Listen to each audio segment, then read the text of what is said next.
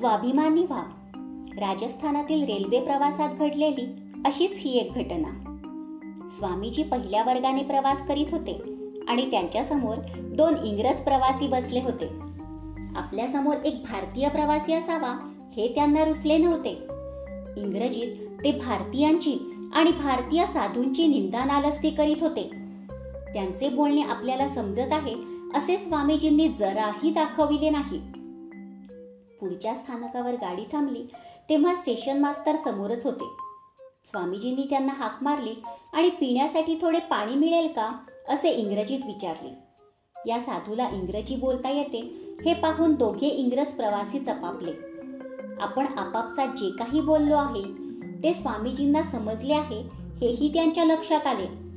आता सारवासारव करण्यात काहीही अर्थ नाही हे लक्षात येऊन ते स्वामीजींना म्हणाले मग एवढा सारा वेळ आपण गप्पा आणि शांत का बसला होता? स्वामीजींनी हसत हसत शांतपणे उत्तर दिले.